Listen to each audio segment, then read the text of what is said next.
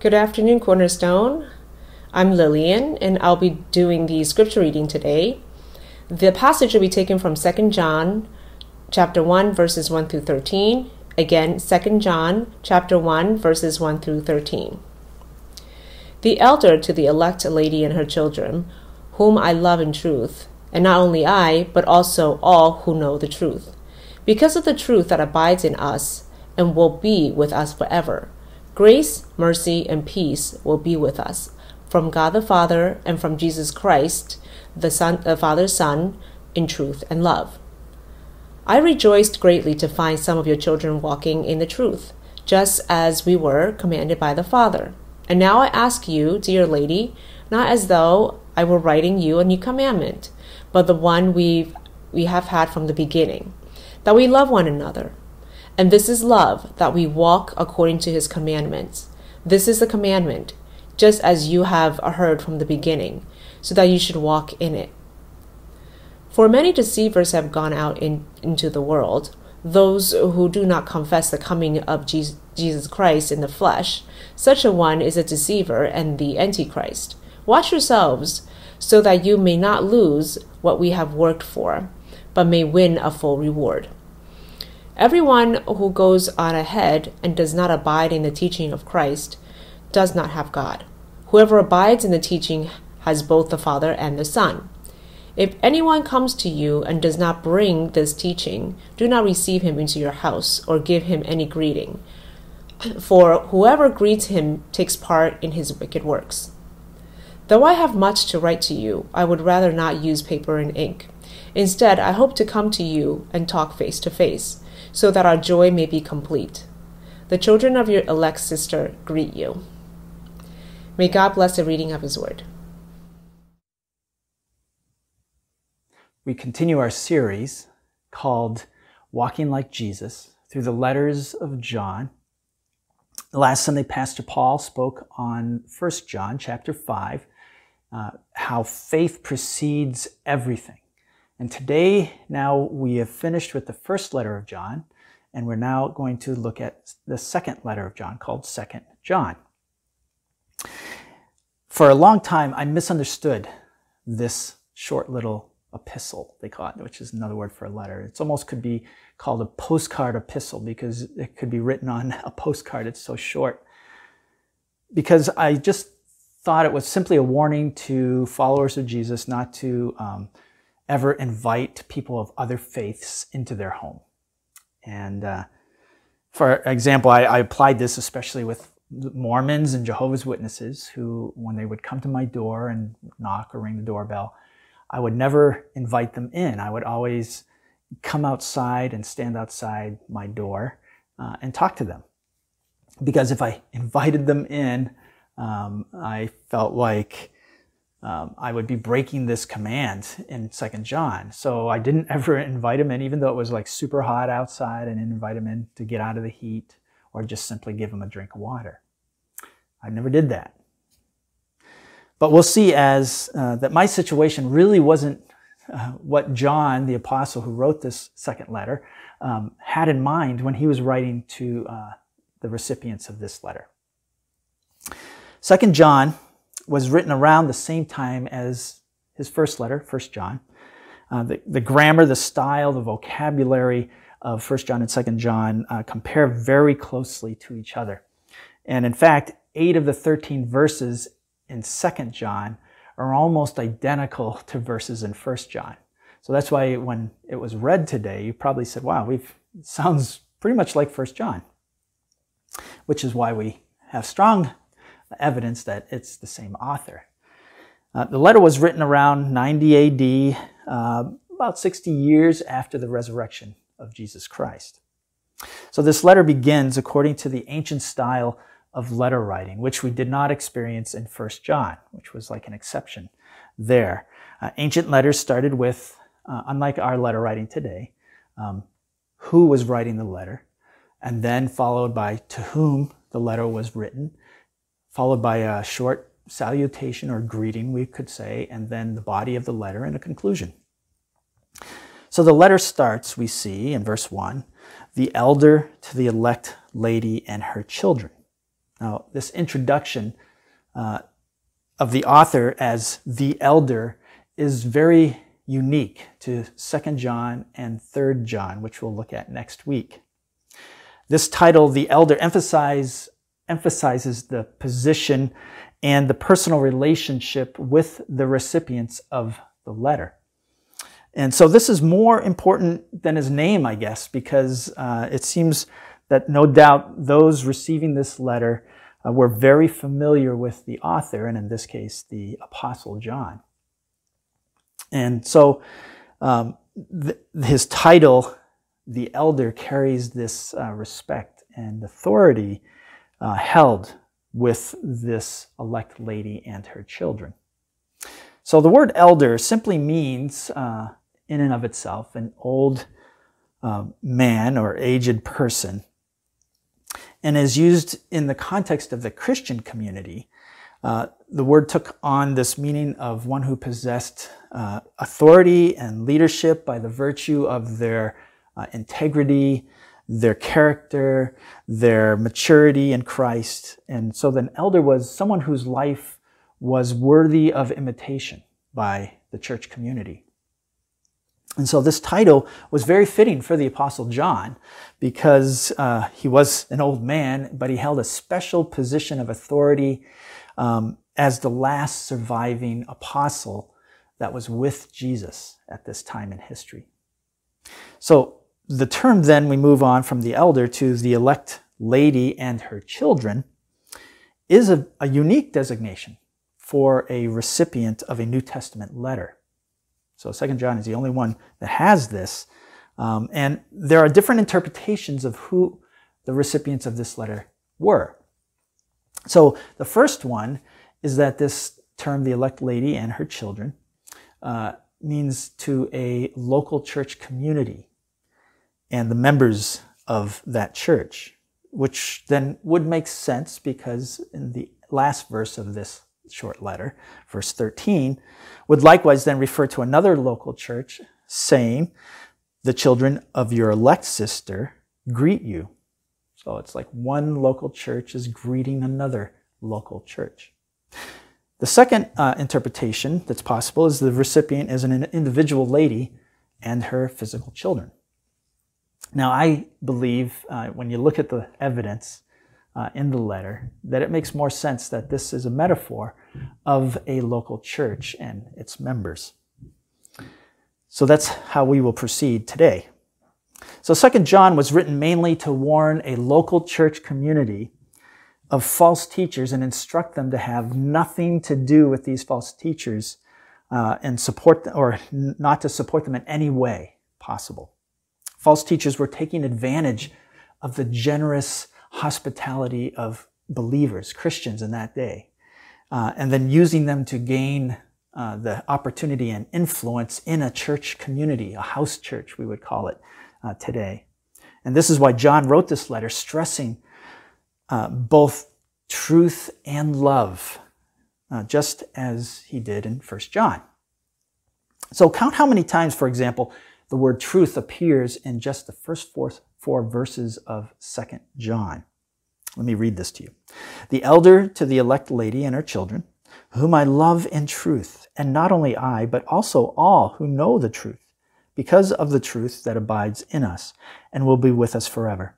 Grace, mercy, and peace will be with us from God the Father and from Jesus Christ the Father's Son, in truth and love. I rejoice greatly to find some of your children walking in the truth just as were commanded, just as we were commanded by the Father. So, how many times did truth appear? It appears five times.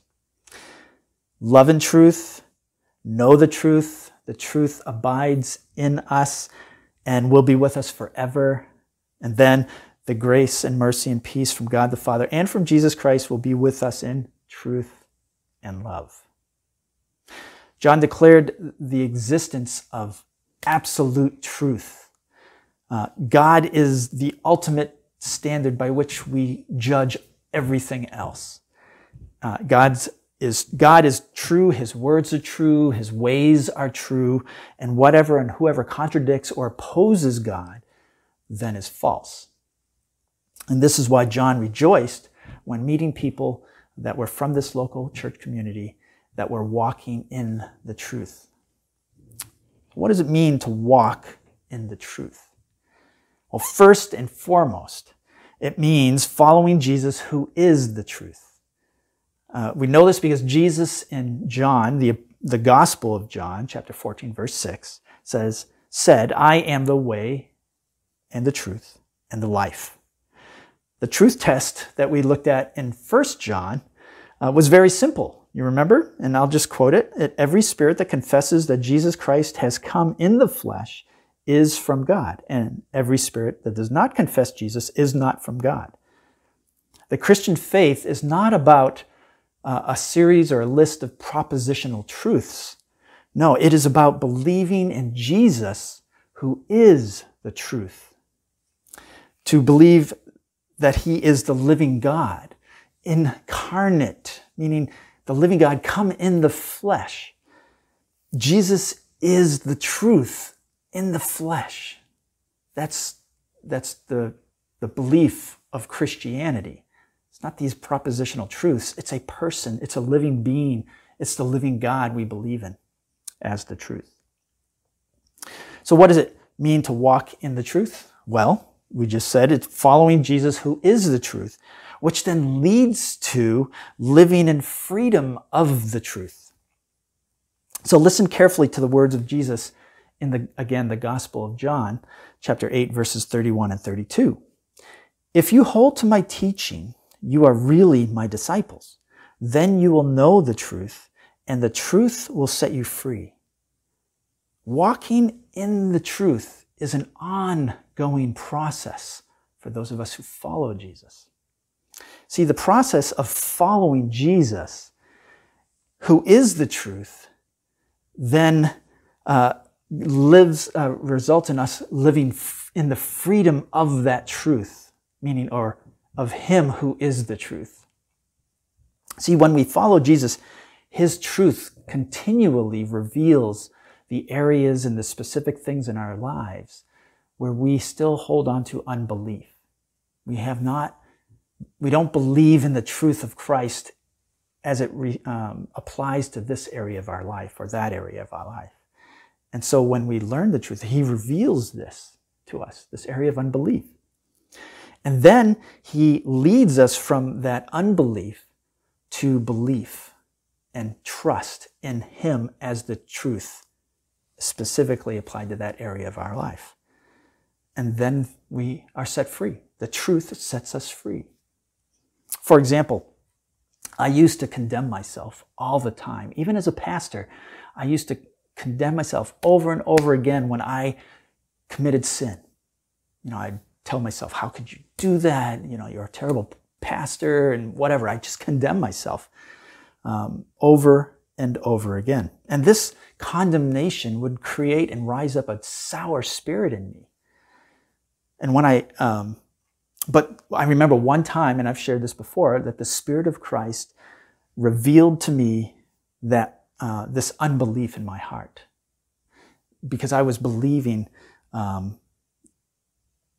it revealed to me that my self condemnation was due to my unbelief in the truth of that Jesus was condemned on my behalf once and for all. So why would I feel like I need to keep condemning myself? It's because I believe that his condemnation wasn't enough. I needed to do that myself. And when the Spirit of God revealed this to me and showed my area of unbelief, and then I accepted His truth, Jesus was condemned on my behalf. Um, I was set free. I am no longer condemned because I live in the truth of Jesus Christ by faith. Uh, Romans 8:1 speaks to this truth, saying, There is now no condemnation for those who are in Christ Jesus. So you see, I moved from unbelief to belief and experienced the freedom from condemnation when I walk in the truth of Jesus Christ. So what does it mean to walk in the truth? Well, it means following Jesus who is the truth, which then leads to living in freedom of the truth. And, and then our text after John shares here how he rejoiced finding people who are walking in the truth. He asks the church members to follow Jesus' command to love one another. And this, this is something we heard in 1 John over and over again, right? But listen to verses 5 and 6. And now I ask you, dear lady, meaning the church community, not as though I were writing you a new commandment, but the one we have had from the beginning, that we love one another. And this is love that we walk according to his commandments. This is the commandment, just as you have heard from the beginning that you should walk in it. See, John moved from walking in the truth to now walking in love or living in love. It means so. What does it mean to walk in love? Well, it means following Jesus, who is the embodiment of love, as our text clearly states. And this is love that we walk according to his commandments. So, like I said, to walk simply means to live uh, in that day and age, because everybody walked everywhere. Walking was what they did all the time, it was part of their life. Jesus does not command his followers ever to do anything that he did not first do himself. Our love for one another is to follow his example of love. And, and Jesus said, Love one another as I have loved you. Now, how did Jesus love us? Well, he lived not for himself, he lived on behalf of the, all of the human race, showing the human race what it would look like to live in obedience to God's commands without failure. Uh, he never sinned. And then Jesus, how did he love us? How did he show his love? He died for us so that we could live.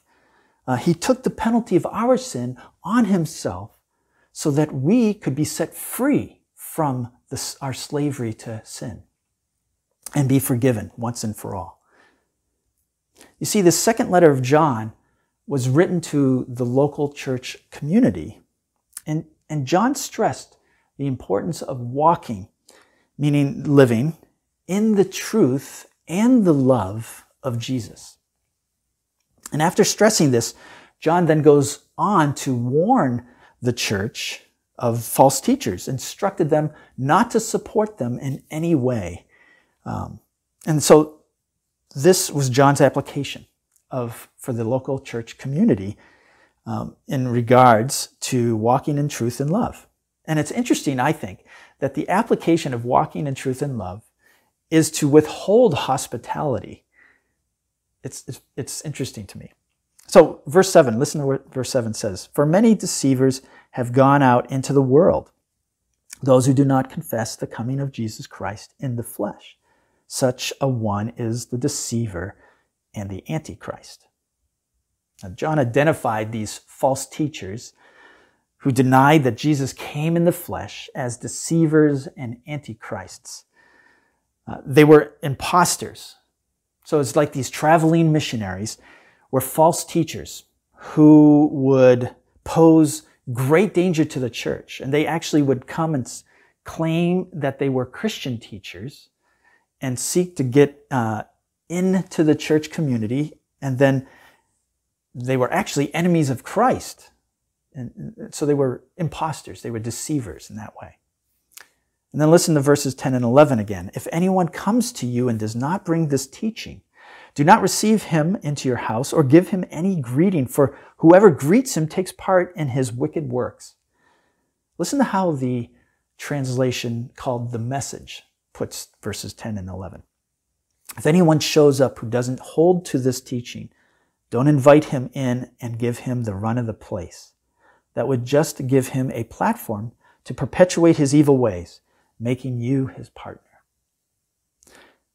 This letter, remember, was written to a church community, a local church that gathered in a house. Most churches of that time period, the early church, met in homes. Some homes were bigger than others, so the churches varied in size, but they were all small, pretty much.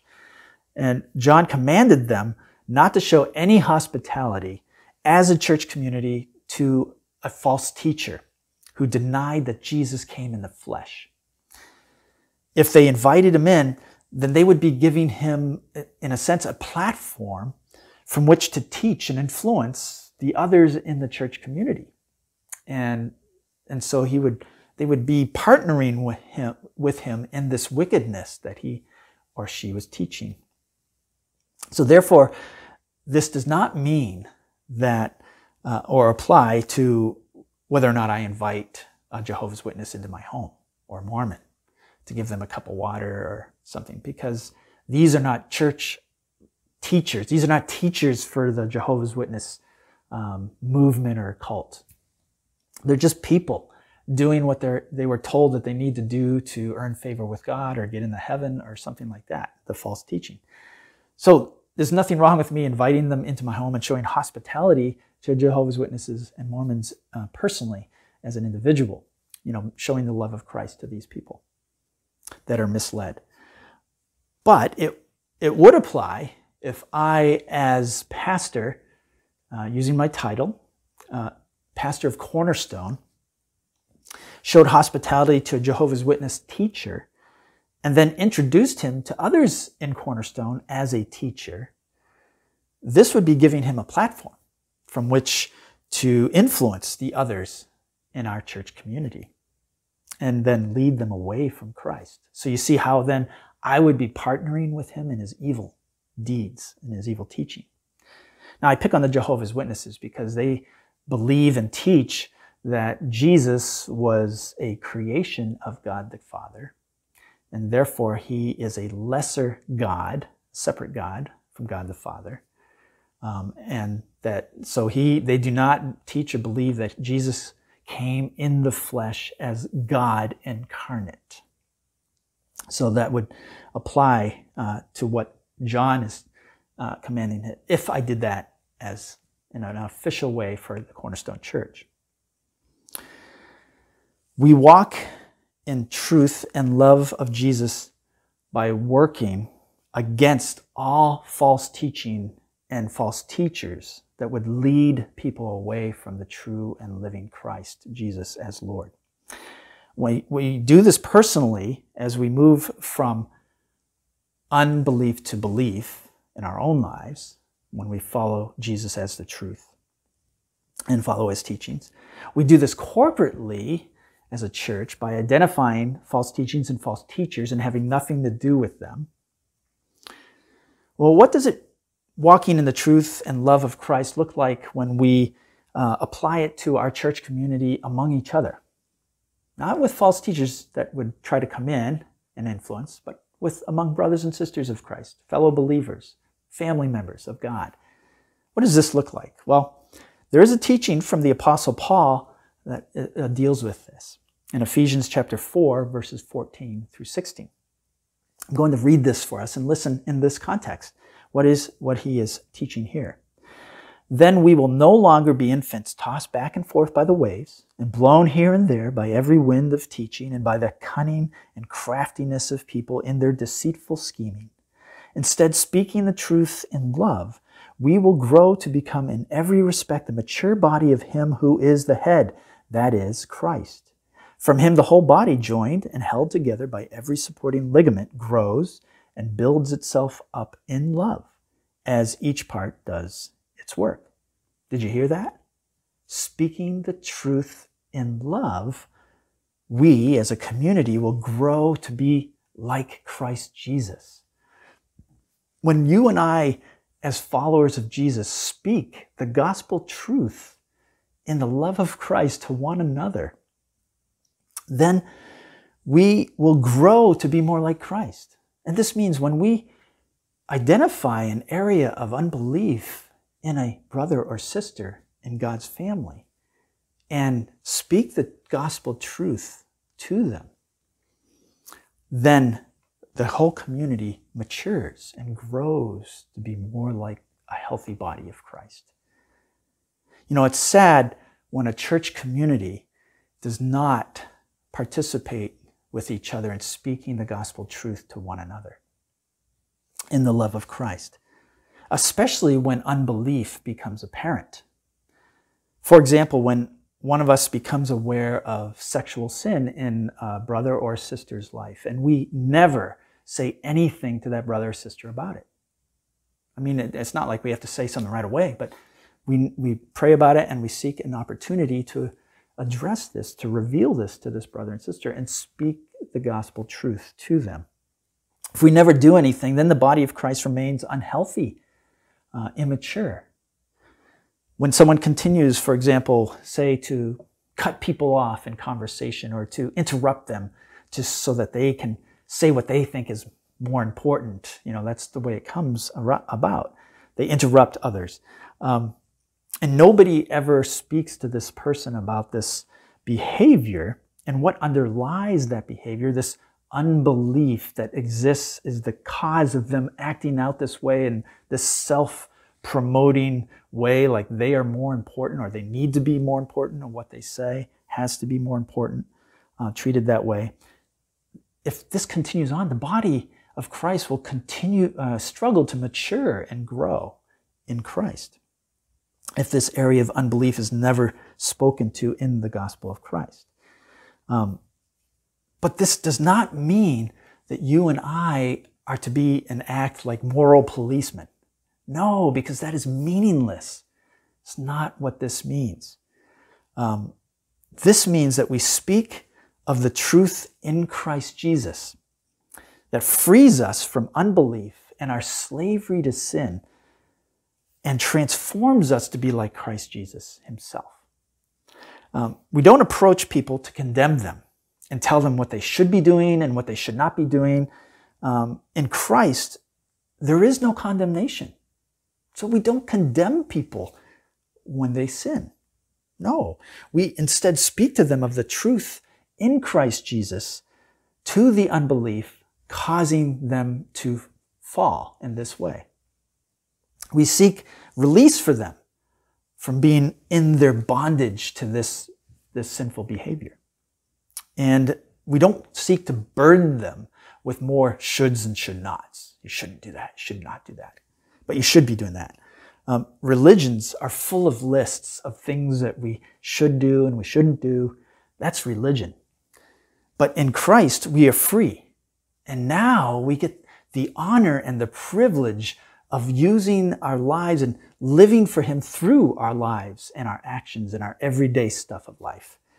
We do not have to do this, but we get to do this for His glory. See, there's a big difference there. It's not that we should do this. We get to do this. That's, that's the freedom we have in Christ, to live in His truth. So, what does walking in the truth and love of Christ look like with those in our lives who don't follow Jesus? So, we've seen it as uh, corporately um, how does what does this look like with respect to false teachers? Right, we don't show them hospitality or don't support them in any way.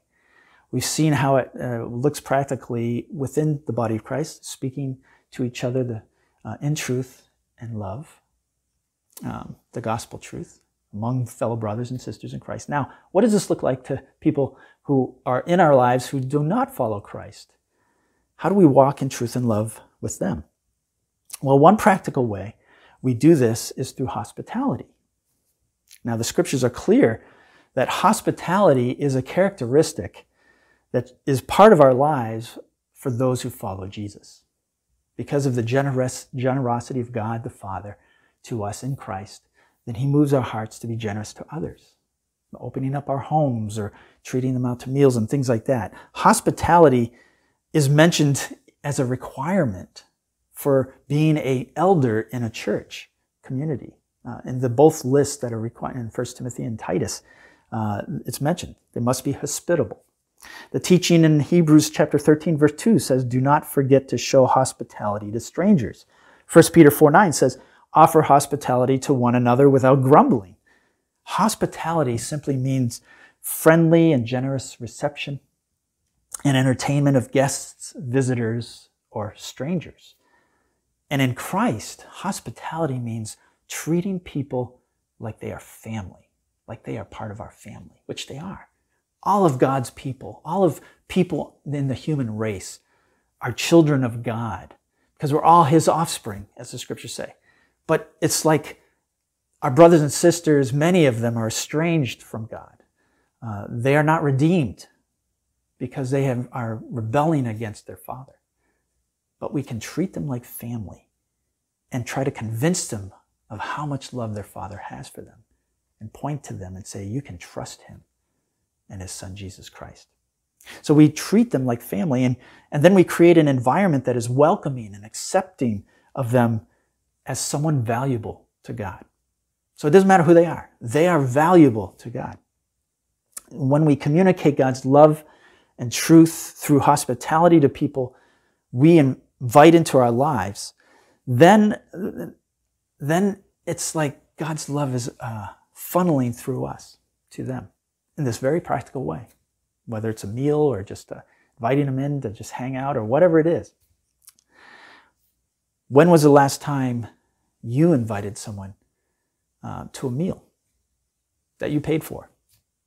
Or invited them over just for a dessert or a drink or to go out somewhere for that? Uh, or when was the last time you invited someone just to hang out with you? Um, hospitality is intentional on our part and requires a servant's heart. So you can see how this is tied into us following Christ and becoming more like Christ. Uh, we may be thinking reasons of why we can't do any of the things I just asked before because of the, this time of COVID 19. But then let's think of other ways of how we can be intentional and be hospitable to others that don't follow Jesus, who have God has brought into our lives. How can we treat them as family? Think of that. How can we treat our neighbors as family or the people at our workplaces that we never see face to face anymore as family? How can we be in the intentional and do this for the glory of Christ and be a vessel and a funnel of God's love to them in practical ways? And this is just one way of walking in love and truth of Jesus with those who do not follow Jesus, who don't believe. Sisters and brothers, walk in the truth and love of Jesus this week going forward. Watch out for false teachers and don't support them in any way. Don't take part in what they're doing. And, but on the other hand, show hospitality to one another and to those who don't follow Christ that God has brought into our lives, brought in contact with us.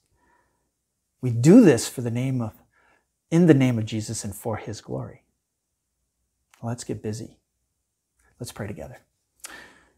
Lord God, we praise you for your love and grace for us who are sinful, who continue to struggle with our selfishness, who desire sometimes to just do our own thing and uh, not care about other people's needs because we are depending on our own efforts and our own strength and our own emotional reserves rather than allowing you, Lord Christ, to work in us and release us to experience the tremendous freedom and grace when we focus on you as our source of hope, as our peace for today, as our guide for solving problems or difficulties in life, as our comfort in times of pain and discomfort Lord, we know that we can look to you for all things because you are the source of all things. You are,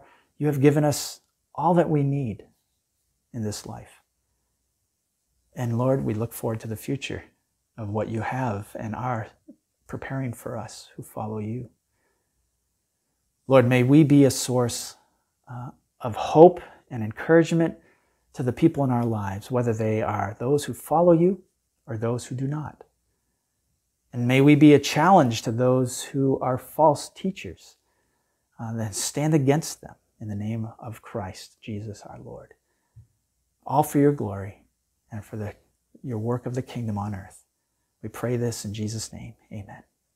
Brothers and sisters, we'll see you next week.